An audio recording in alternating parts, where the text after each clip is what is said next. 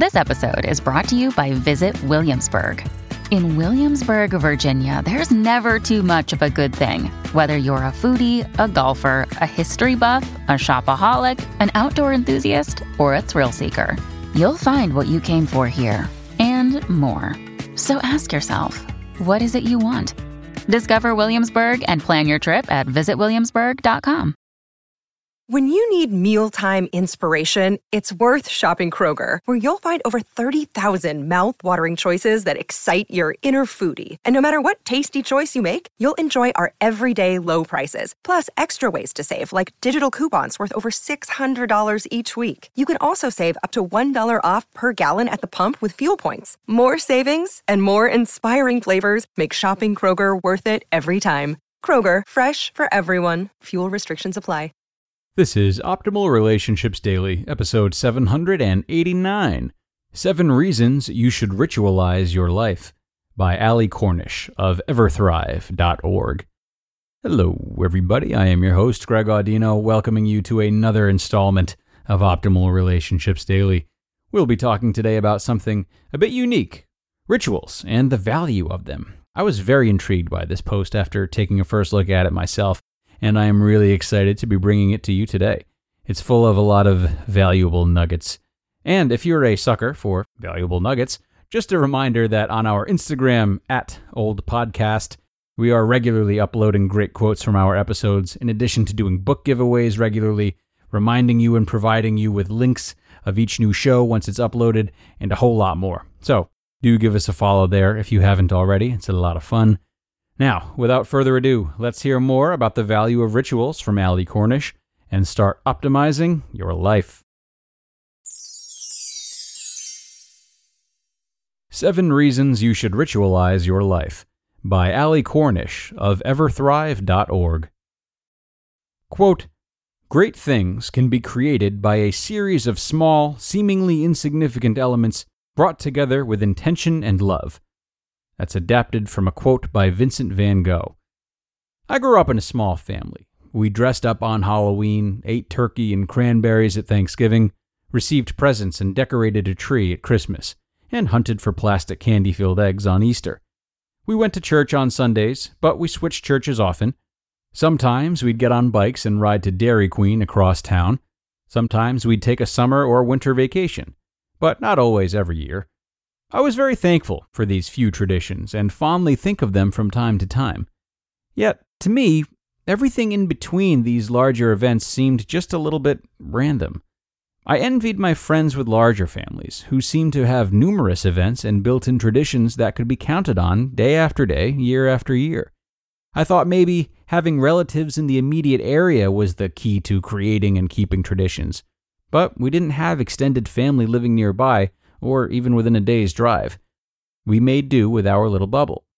When I was maybe nine years old, my favorite book series was called The Boxcar Children. This was a collection of stories surrounding the adventures of four orphan siblings who lived in an abandoned train car in the forest. I was fascinated with how these kids could create a life even in isolation, and they seemed to have fun. The series was accompanied by a cookbook, the Boxcar Children Cookbook, a collection of recipes the children cooked in the books. One recipe, canoe trip pancakes, stuck out to me in particular. It was such an easy recipe and adorably written, so I started making canoe trip pancakes on weekends. I loved every bit of the process.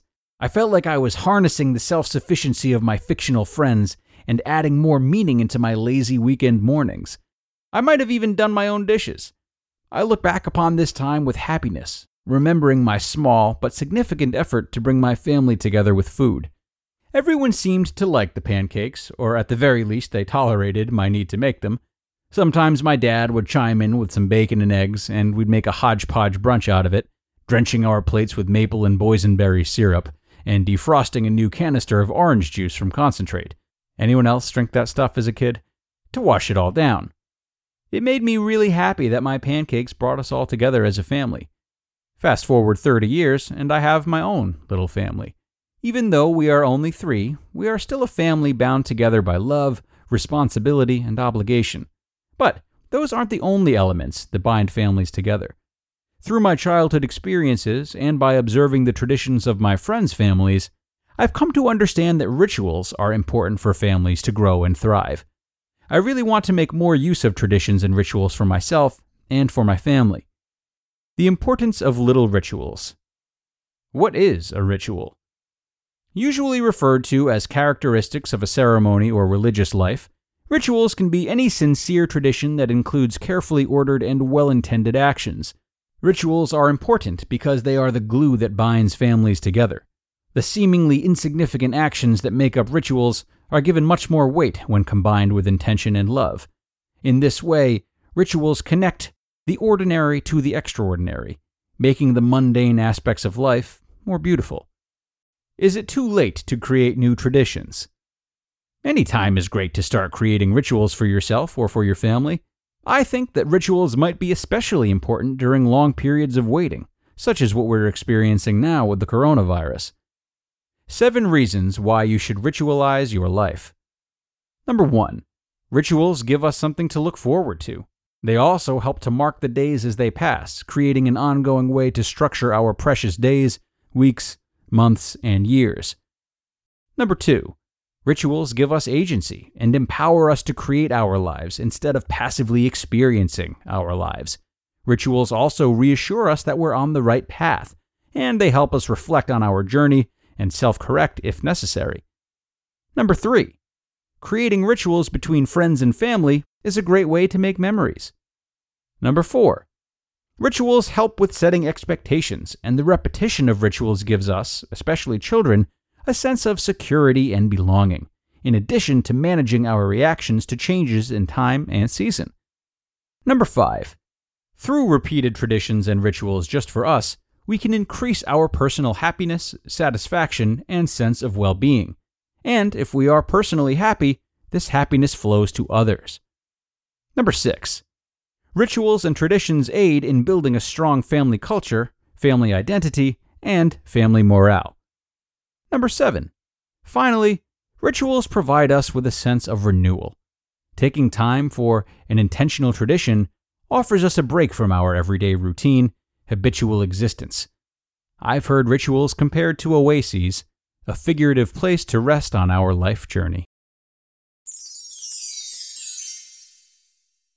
You just listened to the post titled Seven Reasons You Should Ritualize Your Life by Allie Cornish of everthrive.org. Some really interesting stuff today from Allie. Rituals are something that I truly wish was discussed more. You know, when all is said and done, rituals are the closest living manifestation, I think, we can get of our values. Marriage is a ritual that expresses love. Church is a ritual that expresses religious beliefs. The list goes on to include smaller, more unique things like, you know, family game nights.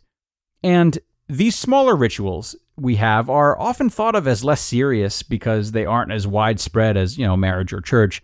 But they are often truer to the dynamics we have in our own households, and thus should be emphasized more. It's these smaller rituals that are aligned with who we are, and they don't require the bells and whistles that generations past have put on them. Take this as a reminder to hone in on what your values are and aren't, and how specifically you want to express them in a way that is meaningful to you and your tight knit group, as opposed to everyone else. Do not fall into the trap of engaging in popular rituals out of obligation if they represent things that either don't mean a lot to you or just things you'd rather express your value for in a different way through a different ritual. That is going to do it for today, everyone. Thank you so much for being here. Go out and enjoy yourselves today. Maybe partake in a meaningful ritual or two. I will be back with you for the final post of the week tomorrow. I'll see you all there, where your optimal life awaits.